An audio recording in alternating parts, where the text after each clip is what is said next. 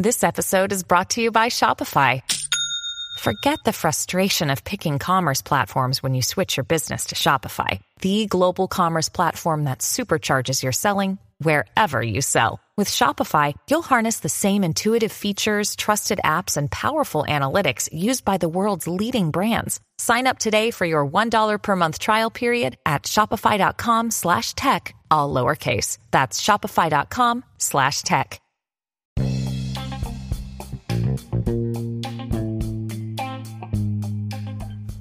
Some of you guys have asked me on YouTube a question on one of my videos. So, what is the difference between a reverse proxy and a load balancer? I attempt to answer this question in this episode coming up.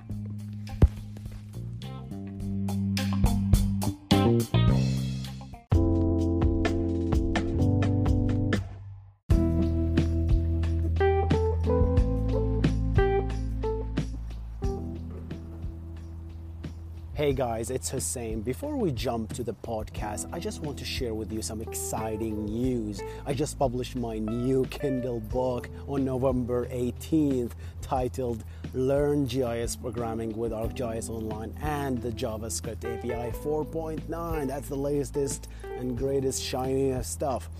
Been working on this book for six months and I'm so excited that it's finally, finally done and it's there. Uh, this book is designed for entry level developers who are interested in building web applications on top of the ArcGIS Online with the JavaScript API.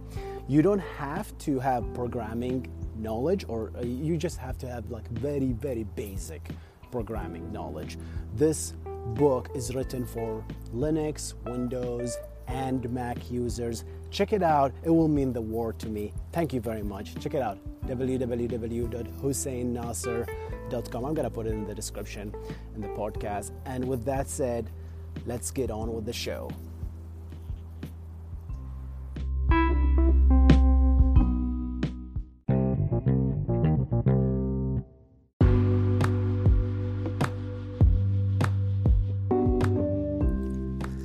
What's up, y'all? This is your host Hussein Nasser from iGeometry, where we discuss software engineering.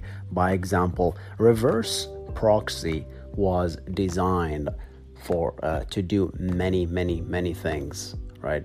And one small things of uh, the applications that reverse proxy can be used is a load balancer, right? So you can think in a nutshell, a load balancer is a special case of the reverse proxy. But the reverse proxy concept itself is, is very broad. Okay, so that's the first thing you have to think about. Reverse proxy was first generated, or first created as a concept to, to as a as a firewall, so to protect to protect internal traffic. So what is a reverse proxy? So we can we can just start with a definition. Reverse proxy it's it's a it's something that is a software that sits on a server and clients send requests to this uh, uh, server and that server then directs traffic to internal servers to internal traffic right without the client knowing which is the destination server that is actually uh, serving the request. Does that make sense? So that's that's essentially an, in a nutshell what a reverse proxy is. Proxy, on the other hand, is the server doesn't know which client is connecting to. We, we discussed this in another video called proxy versus reverse proxy. A, uh, check it out on my YouTube channel. Actually, just type in YouTube proxy versus reverse proxy. I think I'm one of the first or second result there. It's a very popular video there. So, in general, so that's the reverse proxy, and you get a lot of benefits with with implementation of the reverse proxy. The first thing is is, is is load balancing and load balancer is just a byproduct. You can you can implement a reverse proxy as a load balancer.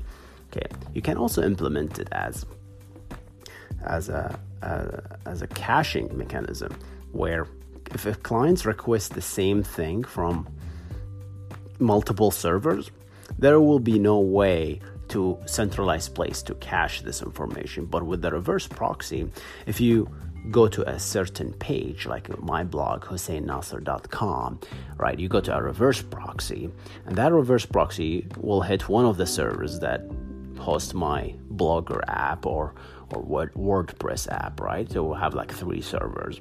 Okay, uh, the the the reverse proxy can decide, hey, you know what? Uh, let me start caching this information on myself here. So next time another client calls for that piece, we will not, we don't have to go to the internal traffic and and actually hit the database and pull that information. We just cache that. And uh, a lot of cloud providers do that, like uh, Cloudflare and Google Cloud. Uh, they do this. I think they call them service workers. They cache this information in the servers. And so, so you don't have to actually go to that physical server and pull the static information. Especially, it's, it's great if it's static. If it's dynamic, they have this more dynamic service workers where you can implement applications. We're, we're going off topic, guys. We're going off topic, but just, that's a general idea.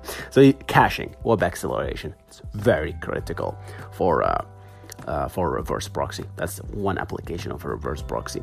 Another uh, another thing is uh, protection of the security. If you think about it, right? So if you have like an internal traffic and it's like I don't know government protected, whatever DMZ, right, delimitarized, and you don't want external traffic to know what what is the internal implementation and the server names and all that garbage exposed right? You don't want your dirty laundry exposed to the outside world so you use a reverse proxy right? So you can see that the reverse proxy you can you can even hit a firewall there and you don't have to use any security in, internal. You can use pure HTTP within your internal traffic, and you'll be kind of protected if you think about it. You can only do use security and SSL on the outside, right? Client to your reverse proxy, but internal, you can just use vanilla HTTP, so which you don't have to do encryption, you don't have to do that, so that's faster uh, results and faster computation. Uh, the third one is actually load balancing. If you think about it, uh, if I if I hit a server, if I have to, if a client makes a request to the reverse proxy, you can think about okay, uh, how can I balance this request, right? So you you start putting state information in your load balancer in your reverse proxy, saying that reverse proxy now knows, hey, server one uh, is receive is currently executing a request. It's, it's been I don't know uh, like three three uh, three seconds executing this request so far. It's requ- the server two is executing five jobs. I don't know. So like you you you, you, you kind of keep track of the load between all these servers, and then that's load balancers are, are essentially stateful if you think about it, right? So that now every request that comes the load balancer based on the algorithm that you define there's a lot of algorithm uh, the dumbest and the simplest is just round robin just one two three one two three one two three just just round robin those requests. That works a lot of the time but you can just do like different algorithm computer sciencey stuff right? But uh, that's in general you can you can inject knowledge on your load balance on your reverse proxy about your internal traffic and smartly direct traffic between uh, between different servers thus load balance them okay? Does that make sense? So a load balancer is just one application of a reverse proxy right? A reverse proxy uh, a load balancer is a reverse proxy but a reverse proxy does not have to be a load balancer Whoa, that was a long answer just for a short. I should have just said that, right, guys? just, yeah, I, I, let you in. All right, guys, uh, that is it for me. Uh, I'm in the G. I'm I'm in Texas now for a conference, GeoConnects here. Uh, I'll be. I'll go back to California Wednesday, I think. So, uh, I have I have a few minutes. So I record videos. I have a lot of other content, guys, for you. Uh, I hope you check them out. Check out my blog, husseinnasser.com slash blog. I'm started posting a lot of cool stuff there I'm writing uh, I'm writing a story right now, like a kind of mini uh, novel or story about software engineering. So it's kind of fun. Uh, doing this podcast, doing YouTube, writing a new book, which will come very very soon. All right, guys. Uh, you guys stay awesome. I'm gonna see you in the next one. This is your host Hussein Nasser signing out.